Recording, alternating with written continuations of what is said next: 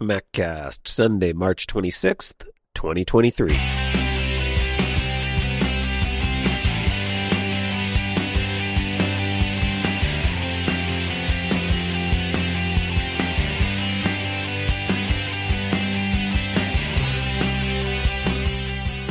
Hey, Mac Geeks, it's time for your MacCast, the show for Mac Geeks by Mac Geeks. I'm Adam, and this is the show where we discuss all things Macintosh. How you doing? Welcome back to the MacCast. Glad to be back here with you for another week of Apple news, hints, tips, tricks, information, and all the goings-ons in our little Apple and MacCast community. How are you doing? I hope you are having a wonderful week and things are going well for you been quite nice around here at the MacCast studios. Weather is getting a little bit warmer uh, out here in the uh, in the Midwest. We are seeing hints of spring. I don't know. Looks like there might be a little bit of snow later this week or rain. It's hard to tell at this point, but things are going well. I am doing well. And again, I hope you are doing well also looking over the news for this week. We have uh, some good things to get into. We're going to talk a little bit about HomePods and uh, what might be happening in the future there. We've got Apple opening new retail spaces around the globe, specifically in one location, and we'll talk about that. Also, iPhones uh, are coming. This you know this summer this fall i guess really is when they will be out but we'll get an announcement a little ahead of that and we'll talk about what we think might be happening with those. Then we got a lot of apple tv plus stuff going on. Yeah some awards and some other things happening so we'll get into talking about that. And then uh, apple's headset is having a little bit of dilemma is not the right word. I think uncertainty uh, is what we're hearing about right now, and we'll talk about that. And that'll round out the news for this week. Then we're going to, of course, follow up on our fanboy conversation. Uh, got a lot of great feedback from you there from the last episode. We're going to try to help out a listener with a little bit of a mystery, kind of a puzzle. And I'm hoping you can help me too, because I'm a little bit stumped on this one. And then we'll talk about storage options for backup. And that will round out this episode of the MacCast. So should be a good one. Let's just jump right in to the conversation, talking a little bit about the future of HomePod. In his latest newsletter, Bloomberg's Mark Gurman claimed that Apple has decided to delay the launch, at least for now, of a rumored upcoming HomePod redesign. This is the one we've been talking about with the integrated display. Actually, uh, Gurman's rumor aligns with some recent comments made by analyst Ming Chi Kuo, who had mentioned that product potentially coming out sometime in the first half, I believe, of 2024. Main reason for the delay given by Gurman is that Apple is looking to try and do some cost savings, also try to help focus and maintain focus on more immediate projects like the rumored mixed reality headset, AR VR headset that we're going to talk about here in a little bit. As you know, things economically, at least here, well, I guess globally, but also specifically here in the States, um, have been causing a lot of tech companies to kind of uh, do some layoffs. We've we've seen some big uh, firings or layoffs, mass layoffs in the industry. And so far, Apple has been able to avoid that. So supposedly, this is kind of Apple trying to keep focus on uh, their current projects, pushing off new projects a little bit to kind of stay ahead of the tide so that maybe they can avoid some of that. The report also notes that Apple has been doing some other cost saving measures, including uh, delaying bonuses for their corporate teams, not hiring for specific teams or as people exit the company, not replacing those positions, all these things helping them save a little bit of costs. They're also reducing uh, budgets uh, in an effort to, again, stay ahead of these negative market forces that have been going on. As far as what we're expecting on the HomePod front, we've talked about this a little bit on the show in the past, but essentially, uh, the, thought is that Apple is looking to make HomePod more of a central focus in its home strategy, in its home product strategy. So, becoming more of a centralized hub in your home for music, TV, uh, FaceTime, and video calls, HomeKit integration, and that sort of thing. So, having a screen on a HomePod would enable a lot of that functionality and sort of expand what Apple is doing with HomePod and Apple TV. A lot of people are seeing it as kind of the convergence product, uh, converging HomePod, Apple TV, HomeKit all into a single unit. So it could be very, very interesting, but it looks like we're not going to get a look at it probably until next year. You know, as always, you never know what Apple's going to be doing with products. So it could become a product. It could morph into something else. Who really, really knows? I know a lot of us, myself included, wouldn't mind Apple seeing uh, bringing back their networking uh, technologies. You know, we a lot of us miss the um, airport and uh, airport technology. And so maybe integrating that into the hub as well would be really, really nice, although we haven't heard any rumors to that effect. But I'd love to see that happen as well. But right now, it's looking like it's going to be this home focused product. And then uh, I guess somewhat related to that, we had a couple new references this week for AirPods in the latest iOS 16.4 betas that were released to developers over the past week. AirPods with model number A3048 and new AirPods case with a model number of A2968. These are model numbers we had not seen before. That's led to some speculation that Apple might be planning a AirPods update in the near future. Now, considering the fact that Apple recently released new AirPods Pro 2s, and the fact that the AirPods Max doesn't really have a charging case per se, it's hard to know what this reference is for because it's largely believed that Apple's not planning on doing an AirPods 2 3 update, so the non Pro AirPods. Not planning on doing an update for those for a while. Um, that focus would remain on the AirPods Pro. So belief right now, I guess, with this rumor is that potentially Apple could be doing kind of a rev of this latest AirPods Pro update. As you know, they didn't get uh, USB C charging on that. It still has the charging case with the lightning connector. So Ming Chi Kuo is saying that uh, maybe in the second or third quarter, Apple will do a little rev to the charging case on the AirPods Pro 2 and bring USB C. Apple kind of transition, transitioning everything to USB C.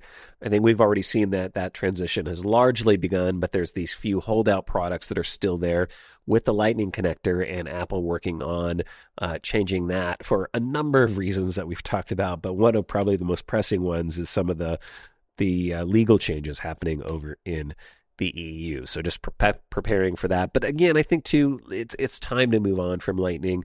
USB C is a very convenient universal connector, and it just makes things easier for for everyone. So that's happening, and that could be what's going on with the AirPods Pro.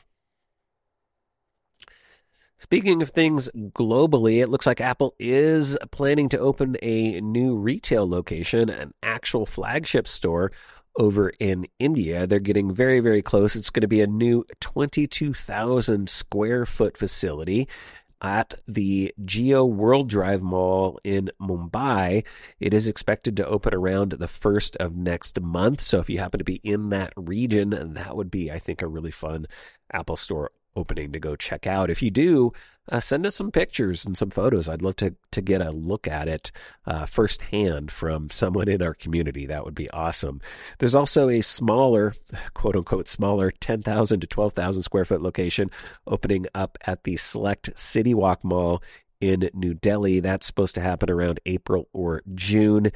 As you may or may not know, India is quickly becoming a key and emerging market for Apple.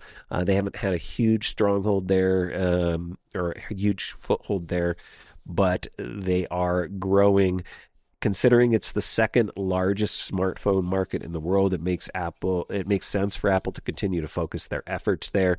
They'd already brought in some manufacturing and done some things to be able to sell more easily in the country, and uh, it looks like they're continuing to do their expansion with a couple of new retail stores. So again, if you happen to be in the region and uh, hit up either of these stores when they open, please send us your thoughts, comments, and uh, some photos. That would be really really cool to see. Looking at this year's iPhone 15s, it's largely believed, as we were talking about earlier, that USB C connectivity is going to be replacing the Lightning connector on this year's lineup of iPhone 15s. What we're learning now, though, we talked a bit, little bit about this, I think, last week, is that in Apple's world, not all USB C is going to be created equal. Uh, while they are going to be supporting the standard across the board, uh, if you want to get the best performance with your Apple products, it lo- looks like you're going to have to have your USB C accessories, including cables and chargers and all those sort of things, blessed by Apple uh, through their MFI program. It's really nothing new. We heard these rumors from ShrimpApplePro that Apple's still going to push uh, MFI certification even as they transition to the USB C world. What's interesting about this, I guess, is it seems to be focusing around the iPhone. We've already seen USB C in a number of other areas, including the iPad, and they hadn't really done it there yet. So I guess you know, these are rumors. Anything could change, but it's sounding more and more likely, especially with iPhone, that they are going to push this.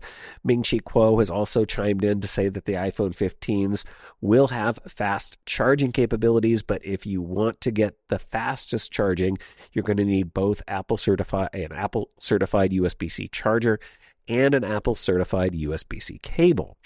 So you'll still be able to charge, just not at the fastest rates. And another area where speed is going to matter when it comes to USB C is whether you have an iPhone or an iPhone Pro.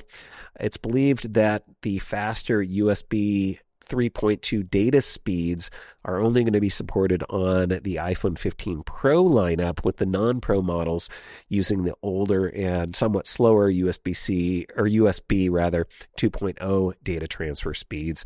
Uh, that's similar to what you get with Lightning in your iPhone today. So if you want the fastest transfer rates, you're going to be looking at an iPhone Pro versus an iPhone uh, standard, I guess we'll call it. and then, uh, due to the requirements and the fact that Apple will no longer ship a charger in the box, Ming Chi Kuo is also uh, thinking that Apple will see a pretty nice uptick in shipments of their 20 watt USB C chargers. That's because that model is a little bit uh, less expensive. He says that there he expects to see significant growth 30 to 40% year over year in shipments of Apple's USB C chargers. That would amount to about 230 to 240 million units.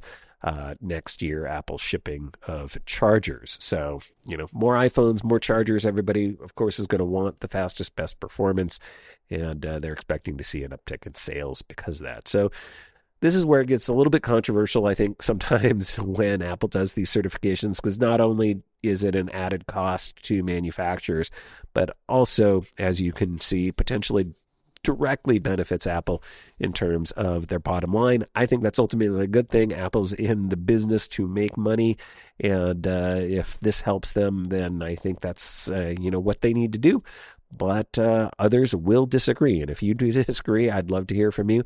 Maccast at gmail.com. And then finally, Ming Chi Kuo says that Apple is planning on moving the proximity sensor in the iPhone 15 models this year up from behind the screen into the area where the dynamic island is. It is believed that all the iPhone 15 models this year will have the dynamic island, unlike last year where only the Pro model iPhone 14's got that. Um, and uh, right now on the iPhone 14s, the proximity sensor, that's the one that detects when you're holding the phone to your ear, is actually under the display. Kuo says they're going to move it up into the dynamic island. There's no real rationale given for it. We don't know why they need to move it, uh, just that they are going to move it. Some people believe it might be for uh, better, I guess, performance. Maybe it'll work better up there. I don't know that we've had reports of particular issues with the current proximity sensor, but it's getting moved, uh, at least according to Ming Chi Kuo. And that's kind of the latest uh, what we're hearing with the iPhone 15s. Moving on to take a look at Apple TV Plus. Uh, Apple TV Plus shows have been doing very, very well over the last couple years with awards shows, and there's no exception this year for the 2022 three BAFTA awards. Those are the British Academy of Film and Television Arts Awards. Apple scored a nice 15 nominations in the upcoming awards show. The nominations were led by shows like Slow Horses and Bad Sisters, but they did get other nominations for shows like Essex, The Essex Serpent, Pachinko, and Blackbird. So uh, those awards are upcoming, and we'll have to see how Apple makes out. Sports have also been a pretty big focus for Apple TV Plus. You know, last year they introduced Friday Night Baseball uh, with Major League Baseball here in the States. And uh, that is going to be coming back to Apple TV Plus this year, but it is going to look a little bit different or be a little bit different. The season starts on April 7th, and you'll be able to watch weekly double headers. But this year, you are going to need to be an Apple TV Plus subscriber to see all that action. Last year, they had made it available to anyone. Uh, just having the Apple TV app, but now you will need to be a subscriber. The games will be offered with no restrictions or blackouts, and this year are going to be available in 60 countries. That's up from just 12 countries last year. So they're expanding the lineup, but uh, you do need to be a subscriber. Now, that's not a separate subscription, that's just your Apple TV Plus subscription. So as long as you're an Apple TV Plus subscriber, you'll be you will be able to do that. And I guess uh, I had not heard too much about this until now, but there were some complaints about the original uh, Friday Night Baseball when it came to commentators and reporters. A lot of people were not really happy with Apple's coverage. It looks like they're going to be doing something about that this year. They've brought on a whole new lineup of commentators and reporters that have extensive backgrounds in the industry. So hopefully they will have uh, iterated on and improved that coverage. I'm not a huge sports person, so I don't have a big opinion on it. If you do, uh, let me know. Maccast at gmail.com. And then Continuing on in sports, Bloomberg says that Apple is considering trying to get the right to stream some of the UK Premier League and lower league football matches. Uh, for us Yanks, that's soccer, but Apple trying to move a little bit more into soccer, this time over in the UK. We know they already have the deal with the MLS. Uh, right now in the UK, games are streamed through Sky, BT Sport, and Amazon. And then over here in the US, Premier League games are streamed over on Peacock.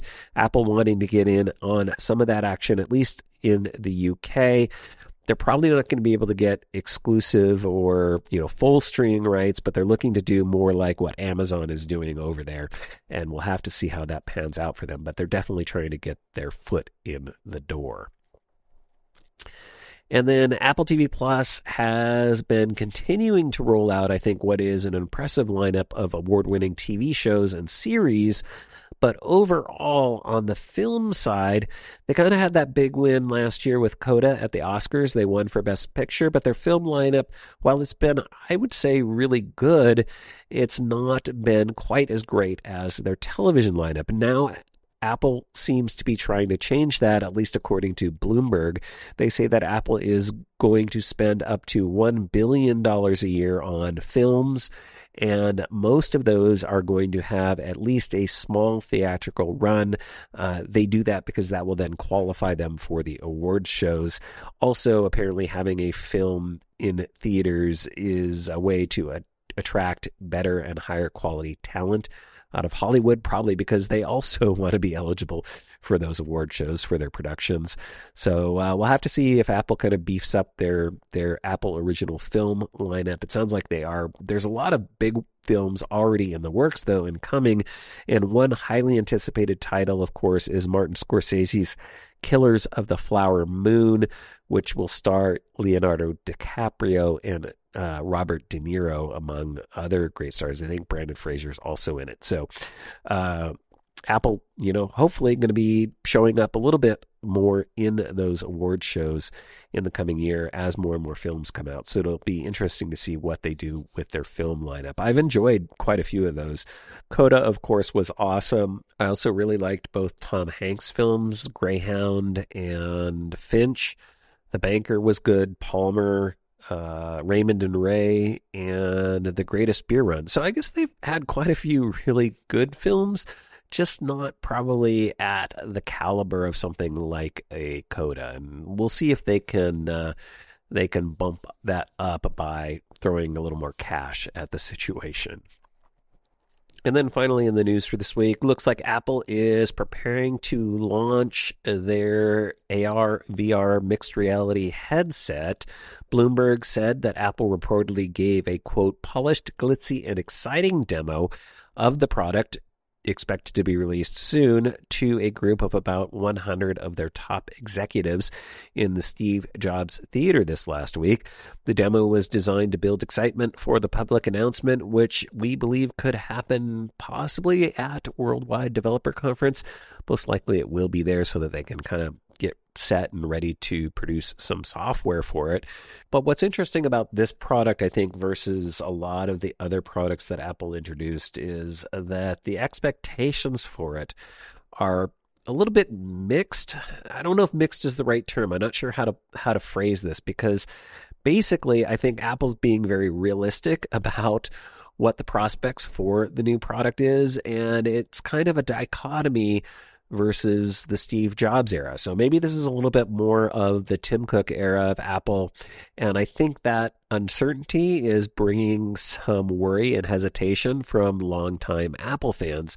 I'm kind of still trying to form my opinion about it. But really, in looking at it, I think it's ultimately kind of some good news that Apple executives are being somewhat realistic about the prospects of this first generation product knowing that it's not likely going to be a hit right out of the gate. And again, that tends to be something we don't associate Apple with, right? Bringing out a new product and really disrupting and changing an entire market. Now, here's the thing I think that's still likely to happen with this product. And I also think that often we forget a little bit about how history goes. We get rose colored glasses when it comes to Apple, right? And what happened? There's that reality distortion field, and we'll talk about that in a second. But let's start with why this product might not be a huge hit or a huge splash day one. And I think you likely know a lot of these things, but let's just summarize some of the rumors we've been hearing about. First off, it's expected to be very, very expensive, likely $3,000 or more. So this is really going to be a product tar- targeted at really, really early adopters, people who are maybe curious about this technology, targeted at developers who people want to maybe develop for this platform as Apple continues to iterate and uh, release new versions of it right? So it's going to get cheaper over time, just like all Apple products do. But this first version is really not going to be for everyone. So likely not going to be selling a ton of units. It's also expected that this version is going to be a little bit clunky, bulky when it comes in comes to the hardware. So it's maybe not as refined a product as Apple would like to release, but I think the thought is they need to get something in the market because a lot of their competitors have been in this space for many, many years. Luckily, they haven't really moved the needle too much. And I think that's Apple's ultimate goal, right? Just like they've done with other product categories, is to really move the market, move the needle in the space, make a big impression and splash. And I think the product still has the capability to do that. Although, again, it's a little uncertain because Another thing we're hearing is they really don't have a killer app for it. And this is probably the place I would be most concerned. Usually, Apple has a really defined, exact sort of story to tell about who the product is for. And it sounds like maybe they're they don't really know that for this product. And that's a little that's a little bit scary right? Usually it's like here's what we're trying to do. Here's who the product is for. Here's how you're going to use it. And they really tend to define that. And this product may not have that and then there's just other technical challenges. Uh, poor battery life we're hearing about. It's not going to last very long. It might have this clunky external battery pack. Again, overall design maybe not as refined as Apple would like it. Limited content at launch, even entertainment content, but that will come over time. And so, you know, a lot of people, this has led a lot of people to reportedly say it's a solution in search of a problem. I think, again, the entire industry has kind of been grappling with this for a few years now, and I think Apple's really seeing this as the moment that they need to really set a foothold in this space and then can maybe iterate on. And so that's what I think there is to be excited about. The hope that the product will make Apple a market leader in the mixed reality space within just a few months. They can establish a space, create a platform, and then quickly, and this is going to be the key, they're going to need to quickly iterate on that platform. If they have delays, then that could cause problems for them. But we've seen them do this before, right? You come out with a revolutionary new product and it may be at a very expensive price point. It may be a little bit clunkier than you were hoping. And then you quickly iterate and change that. I think a lot of us forget that the original iPhone launch was really not great for Apple. They didn't have an app store. They didn't have a lot of content. Steve Jobs tried to sell us on this idea of web apps, and we know how that turned out. The product was also very expensive. It wasn't subsidized by by the phone companies and that quickly changed right? As they as they saw the need to kind of get into the market. ipod was very very similar. As revolutionary as it was it was way more expensive than any other mp3 players that were on the market at the time and a lot of people really questioned the strategy. And yeah it was a little bit bulky. The technology was pretty refined, but it, as we know over the years, it got more and more refined and better and better. And I would argue that for the iPhone and the iPod, I don't think it was really a commercial success until probably at least the second, more likely third generation of that product. So I think we'll see that here as well. You have an expensive product, maybe limited appeal, maybe just targeted at early adopters, the people who sort of get it or want to get into that space and then um, the content, the iteration, all that stuff comes over time. So I think there's the potential for that with the AR VR headset. It's going to be really up to Apple to kind of drive their own destiny, and I think that's the positive thing uh, I can see from this is Apple's usually pretty good at controlling the narrative, controlling their own destiny. We've seen it get away from them a few times with a few products, but that's a rare and far between. And I hope that that isn't the case with this. But only time will tell. And again, I think it's smart for them to get a product into the market now and not really wait. I'm still a little bit baffled and confused about who this product is going to be for. It sounds like Apple might be themselves, but the market can also help drive that. So I'm excited to see what they have. Hopefully, we'll get a a glimpse of it at Worldwide Developer Conference, and I'd be curious to know your opinion. Is this a product that you are interested in, excited about? How do you feel about it? How do you feel about Apple's strategy from what we're hearing? Is this the right move? Is this going to be the downfall of Apple? I don't really know, and I'm curious to know your opinion. Shoot me an email, send me an audio comment maccast at gmail.com, and I look forward to hearing from you. But with that, that is going to do it for the news for this week. Before we move on, I do want to take a quick moment and thank a show sponsor, and that is Shady Rays. You know, what's worse than buying a pair of expensive sunglasses and losing them right after you get them? Yeah, breaking them. That would be that would be worse. As a kid of the 80s, I know about expensive sunglasses. They were all the rage. I like had to get a pair. I saved forever to get one. It was completely awesome until guess what? Yeah, lost them, right? Pretty much made me a not a sunglasses person for a very, very long time. But now with Shady Rays, I am super excited to get back into owning sunglasses. Summer's right around the corner, so I'm definitely going to need them. And Shady Rays makes high quality sunglasses that are just as good or even better than the expensive ones, and they come at a fraction of the price. Shady Rays are durable, built to tackle all of life's outdoor adventures, and their styles are timeless. I'm going with the classic timber, but just browsing through the options, you'll see there are styles to meet everyone's taste and style. Plus, all Shady Rays have polarized lenses for crystal clear vision and strong sun protection. And that's the real test of a good pair of sunglasses. And I won't have to worry about breaking or losing my Shady Rays because every pair of Shady Rays is backed by their industry leading lost and broken replacement program. Break or lose your pair the second you take them out of the box, not a problem. They will send you a replacement pair. You just pay a nominal replacement fee. Also, Shady Rays isn't happy unless you're happy, and that's why they give you 30 days to try them out. And if you don't like them, you can exchange them or return them for free. With every order, the Shady Rays Impact Program also works with nonprofits worldwide to make an impact on the lives of children and young adults, like buying playsets for pediatric cancer patients and creating adventures for young adults with cancer and MS. You and Shady Rays are making an impact together. So, what's better than getting one pair of Shady Rays and not worrying about breaking or losing them?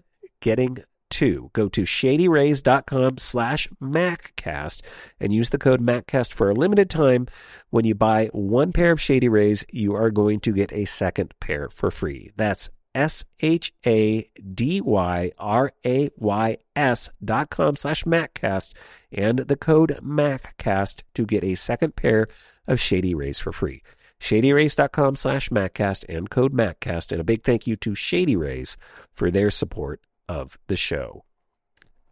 If you heard the episode last time, you know I brought up a topic that uh, I think treads into an area that I no- normally don't uh, move into on the MacCast. One I try to avoid, which is something that can be a little bit divisive in our community, it came down to words and terminology. If you want to go back and listen to it, if you hadn't heard it yet, we were talking about the word fanboys and how it made uh, certain members of our community feel.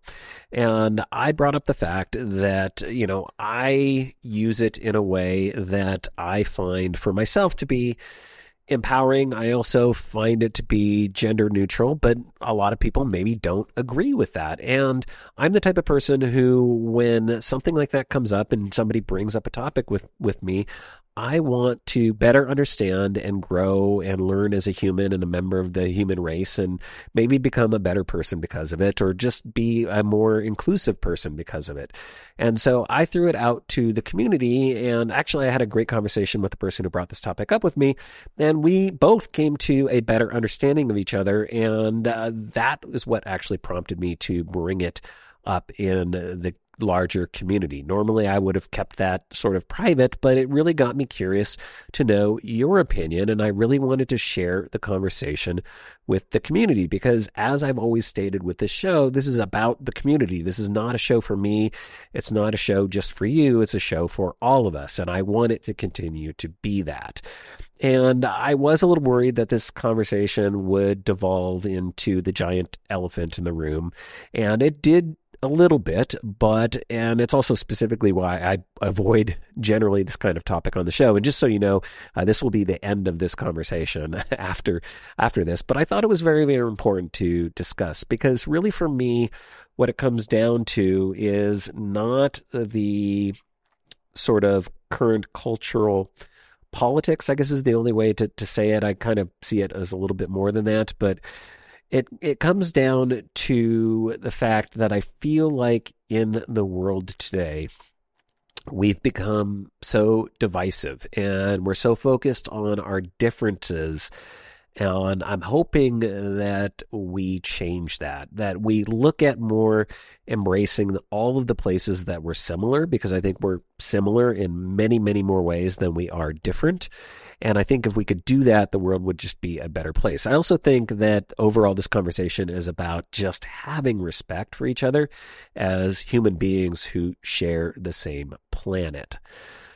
So it's very much for me not about the words, the language, or anything like that, but it's about trying to understand the points of view of people who you might not agree with everything on and trying to reach and make a compromise without necessarily having to change your own views. I don't think I have to change my personal opinions on the term fanboys. Uh, and I'm not. You know, honestly, I'm not going to change sort of my views on it, but for the better good of the entire community, I am willing to compromise and maybe make a change of how I run this show and uh, what words and terminology and things I use. So just so you know where the feedback came from. And this was a topic, I probably got more feedback on this topic than any other topic I've ever covered here on the Maccast, which I found very, very interesting because people are very passionate about technology. Obviously, people are very passionate about culture and, and what's going on in our world. So maybe it's not that surprising. But overwhelmingly, um, this main question was posed to the female portion of my our community, and I did hear back from a number of them. And it turns out that most of them weren't bothered necessarily by my use of fanboy, and they recognized that I wasn't using it in uh, intentionally in any kind of negative way or any gender specific way, but it definitely did not make them feel as represented as they would generally like. But secondly, and I think most importantly, and the most interesting thing I learned about this is that the vast majority of the community uh, seemed to disagree with me with the idea that I saw fanboy as not a negative term, but more in the context of something like geek or nerd, where it was a term that was initially uh, meant to be divisive and uh, sort of slam against Apple fans. And I use it to turn it into something that is worn like a badge of honor. I will and do consider myself an Apple fanboy, and I see that as ultimately a good thing. But vast majority of the community did not see it that way. And so that was the interesting thing that I learned from the community. And mainly for that second reason, I think that it's maybe not appropriate to use that terminology in this specific forum. Again, as I've already established, to me personally, I am a fanboy and I consider myself one. And I enjoy, as I talked about on the previous episode, stealing the negative connotation uh, away from that word by using it. So if you you know encounter me in real life at some point you might hear, hear me describe myself with that term but at the end of the day this community is a place for all mac geeks and i mean all mac geeks all apple fans and I think it's simple enough to not use language intentionally that could make a person that's part of this community, whoever they are, and how many of them there are, possibly feel awkward or less welcome in the community. And I'm really okay with that compromise. I don't see it as compromising my integrity or my opinions or my thoughts, but I see it as a way of including the larger community at large. And so we'll, you know, we'll just call ourselves fans here. And uh, I will continue to be a fanboy outside of of the Maccast. And I again, I think that's great. And again, I really learned a lot from this community on all sides of this conversation. And uh, I appreciate you and thank you for sharing your opinions. You're welcome to continue to share those, but I think that's kind of the end of the discussion here on the Maccast, and uh, I think we'll move back into you know focusing on the tech and our nerddom and all that fun stuff. So thanks again, and uh, let's see what we got next. And actually, what we have next is, I think, something fun because it's a little bit of a mystery and a mystery that I am going to need your help in solving. I have some I, well, I, guess I should say I had some theories and ideas, but I don't think they technically apply to what's going on. This came via an, via an email from Dan. Dan has a Mac Studio, which I'm a little bit jealous of, really nice machine, and uh, it started to make a mystery sound when waking from sleep. So here's what it sounds like. And just be prepared. This is a little bit of annoying noise. So you may want to turn down your volume a little bit. Um, but I want you to be able to hear this. So here's the sound it's making.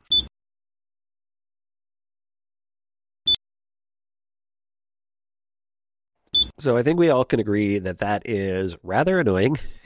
and uh, just for the record, I played that three times in a row. Really, for Dan's machine, this is just happening with a single beep as the Mac comes out of sleep. So on wake from sleep, it makes one of those tones, and that is the only sound uh, that it is making.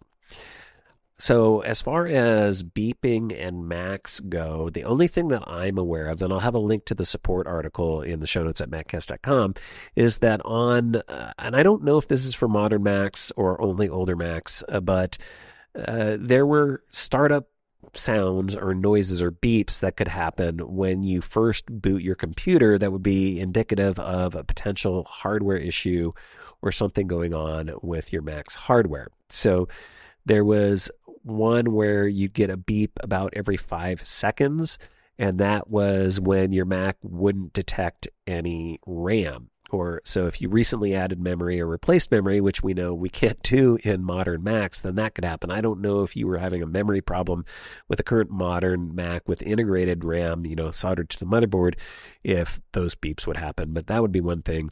There's also three beeps and then a five second pause and then three beeps, five second pause repeating.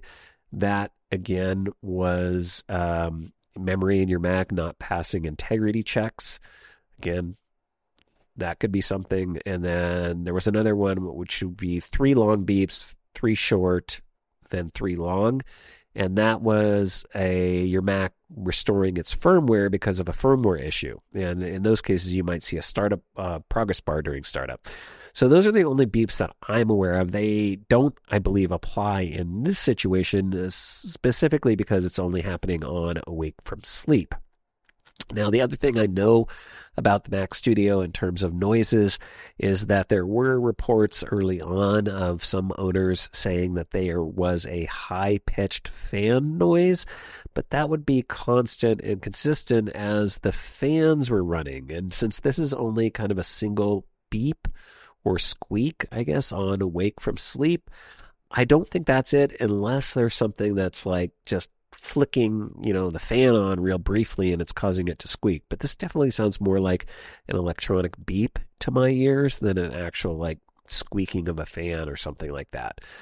So the only other thing that came to my mind as a possible source for this sound would be maybe an accessibility setting. I thought, you know, maybe for users with visual impairments, there's a way to set an audible tone that indicates the Mac is waking from sleep so that, you know, since you can't see the screen sort of coming on, um, that maybe there would be a sound. But I dug through all of the accessibility settings I could go through on my Mac, and I did not find anything related to that. I guess there was one other thing that I did ask Dan about, and that was have you made any recent hardware or software changes that could have introduced the sound?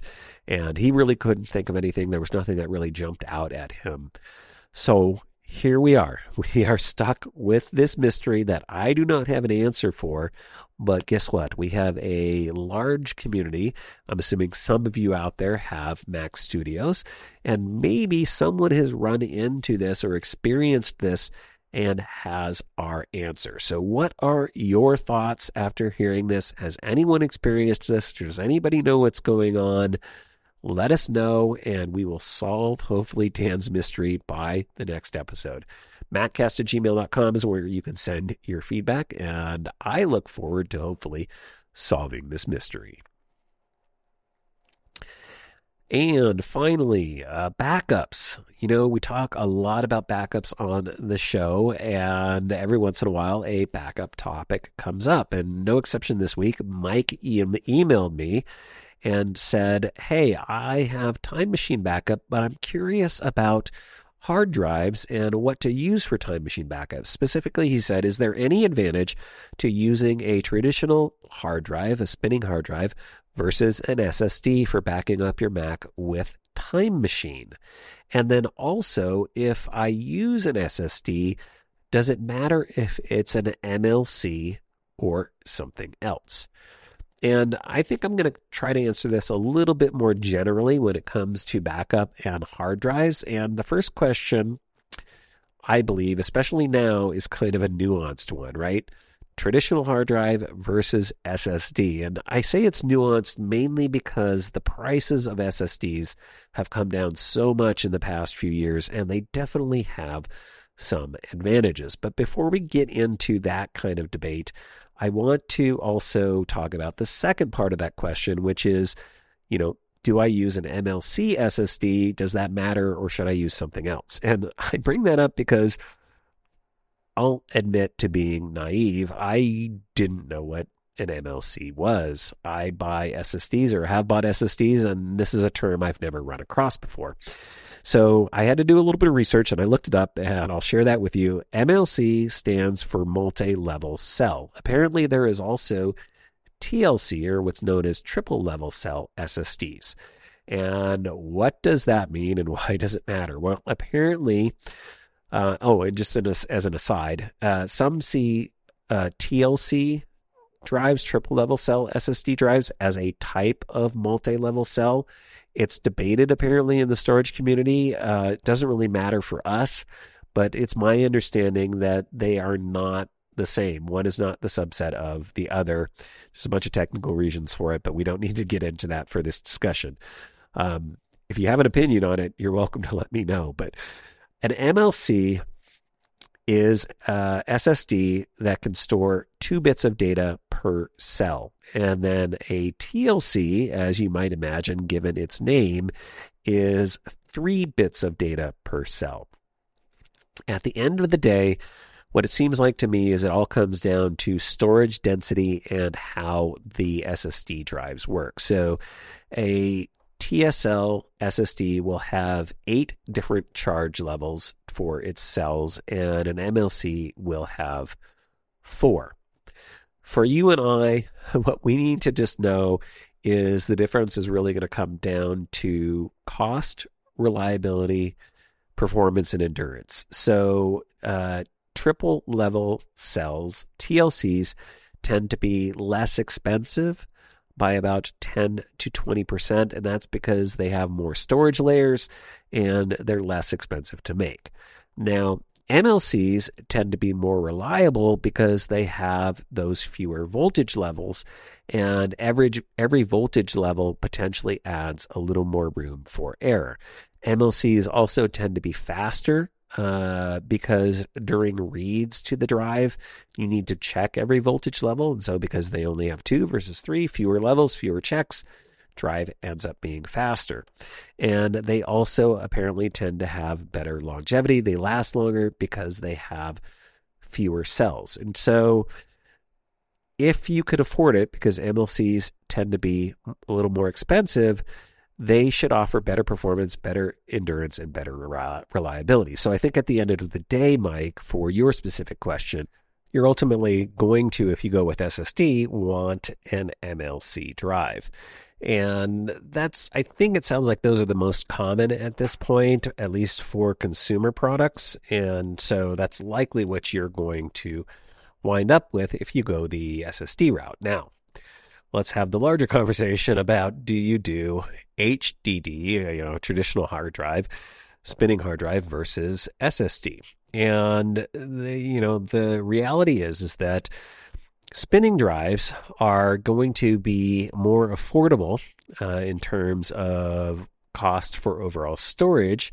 They still are, and uh, they have some advantages and some disadvantages. The disadvantages tend to be that, as you might imagine, spinning drives have moving parts, and that means they tend to be less rugged. Uh, they make more noise and technically have lower longevity, right? The parts can wear out over time. And that said, I've personally had hard drives that have lasted 10 years or more. I don't count that as the norm and I don't rely on that. Definitely don't rely on that. But I've definitely have hard have had hard drives that last a really, really long time. So just something to kind of keep in the back of your mind. Another thing that I wanted to kind of quickly do an aside on is uh, hard drive colors. I think this is mainly a Western Digital thing, but you will hear it discussed when talking about traditional hard drives. So Western Digital kind of rates their drives with different colors for different purposes. So they have their blue drives, which tend to be the all around general purpose drives. Um, a lot of people tend to just buy the blue drives. You also have greens, which offer, I think, less performance. I think they tend to be the slower spinning drives, which when it comes to backup probably doesn't matter too much. You know, performance is one of those things, but they tend to be more eco friendly because of that. So I think that's why they call them green drives.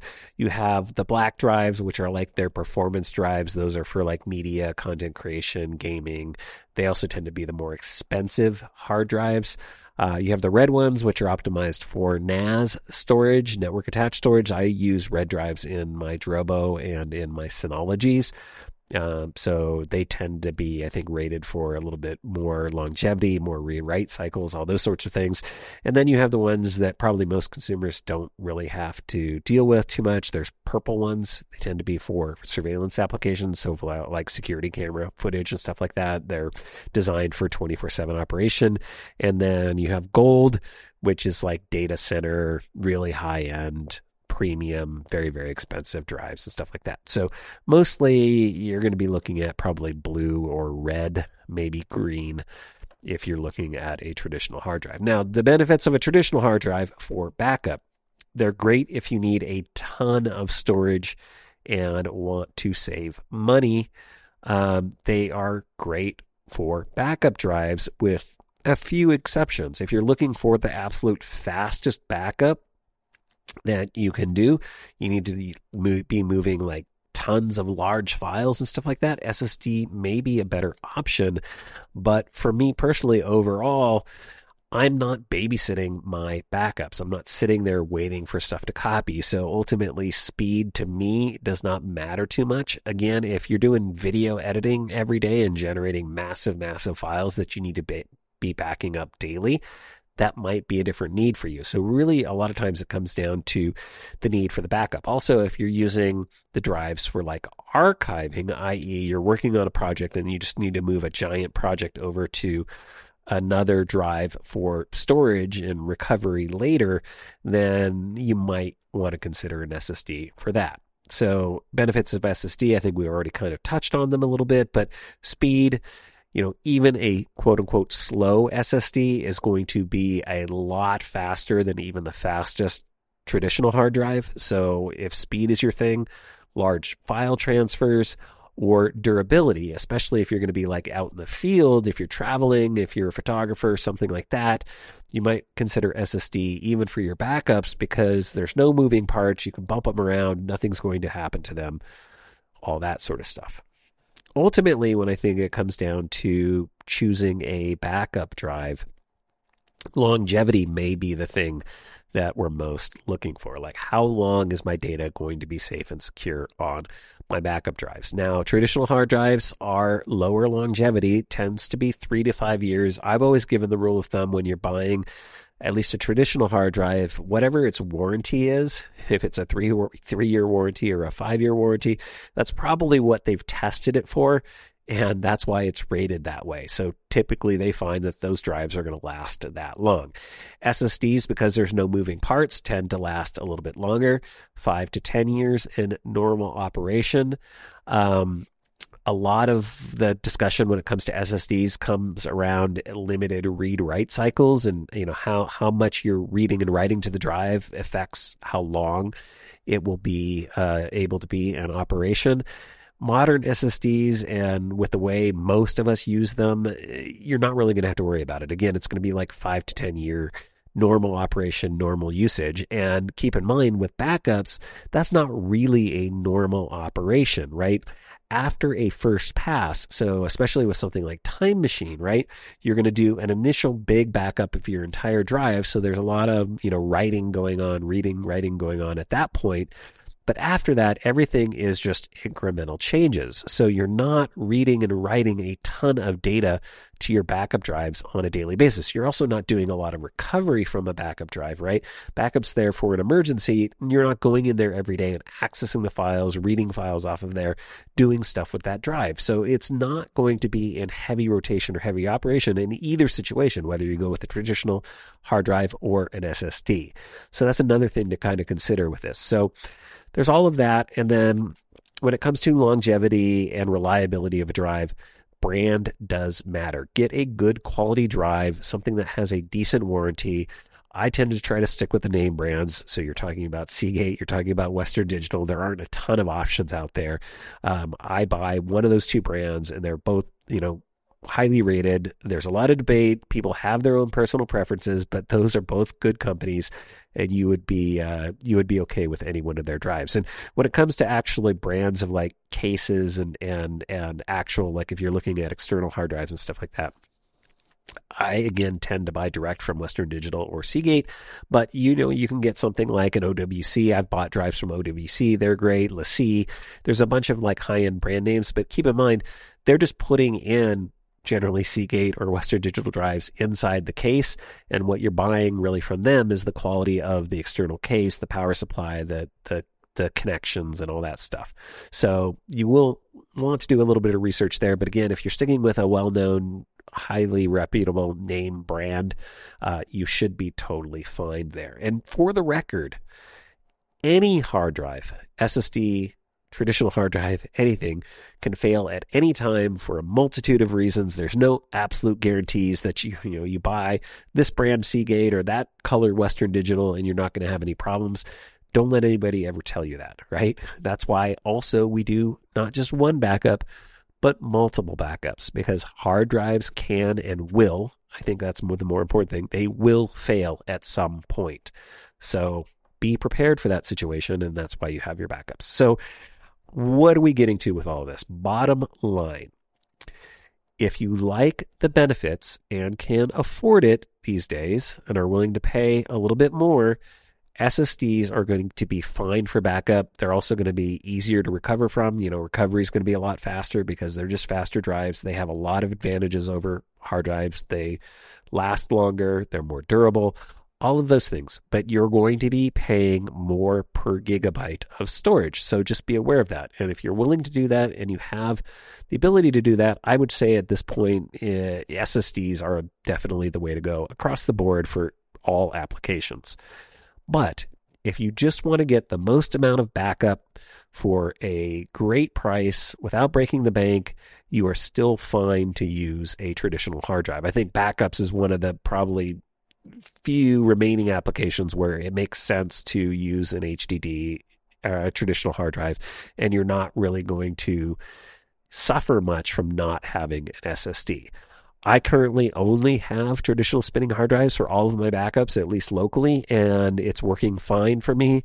I have no issues, not a problem. As I buy new drives, when I go to replace these, most likely I'm going to be replacing them with SSDs. And that's just going to be what I'm investing in and buying moving forward. But really, it comes down to a personal choice. I hope some of these this conversation has helped you I'm sure other folks in the community might have their own thoughts and opinions and welcome anyone to share those with us. But with that, that is going to do it for this episode of the MacCast. Thank you for hanging out with me. Before I leave you, I'd like to thank CacheFly for providing the bandwidth for the MacCast. You can find more information on them at cachefly.com. And all advertising on the MacCast is handled by Backbeat Media. They are at backbeatmedia.com.